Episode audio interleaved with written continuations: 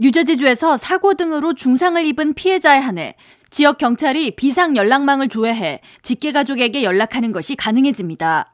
필머피 뉴저지 주지사는 1일 일명 사라의 법이라고 불리는 직계가족 비상연락망 강화 법안에 서명하면서 뉴저지 주민들은 해당 법안의 중요성을 인식하고 비상연락망 업데이트에 많은 참여를 바란다고 당부했습니다.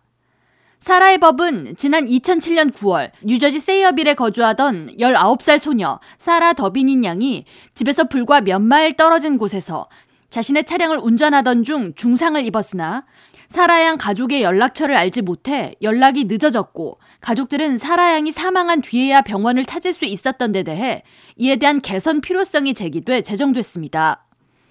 해당 사건 이후 사라양의 가족들은 위급 상황 시에 직계 가족에게 사고나 피해 사실을 빠르게 알릴 수 있도록 비상 연락망을 구축해 주 차원에서 관리할 필요가 있다는 움직임을 벌였으며 해당 법안은 지난 2012년부터 발효됐습니다.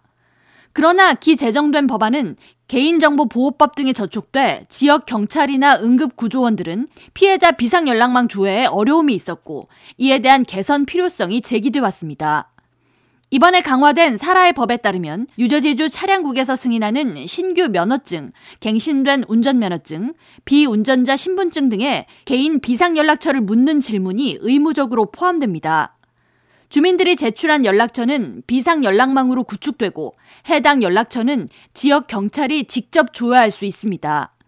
또한 연락처가 수정되거나 변경을 원할 경우 각 주민은 주 차량국 웹사이트에서 상시 수정할 수 있습니다. 법안을 발의한 미들섹스 카운티 조셉 바이탈레 상원의원은 불행한 사고를 당하지 않는 것이 가장 좋겠지만 만약 교통사고가 나서 의식을 잃을 기로에 서 있다면 가능한 빨리 사랑하는 사람과 연락이 닿아 중요한 순간을 놓치지 않도록 하는 것이 바람직하다면서 뉴저지 주민들은 해당 연락망에 연락처 기입을 꼭 해두고 만약 변경 사항이 있다면 앞으로 쉽게 연락처 업데이트를 하길 바란다고 전했습니다.